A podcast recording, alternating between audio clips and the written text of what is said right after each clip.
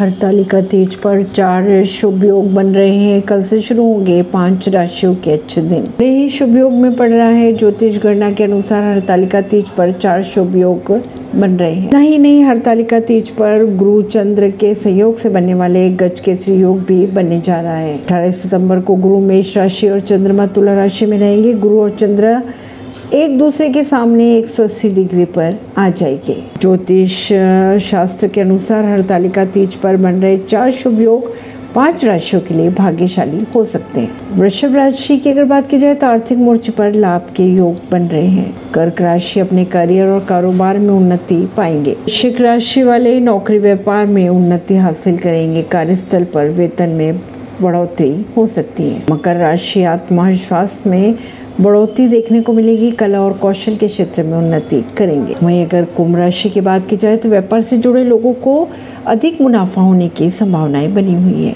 परवीन ऋषि, नई दिल्ली से।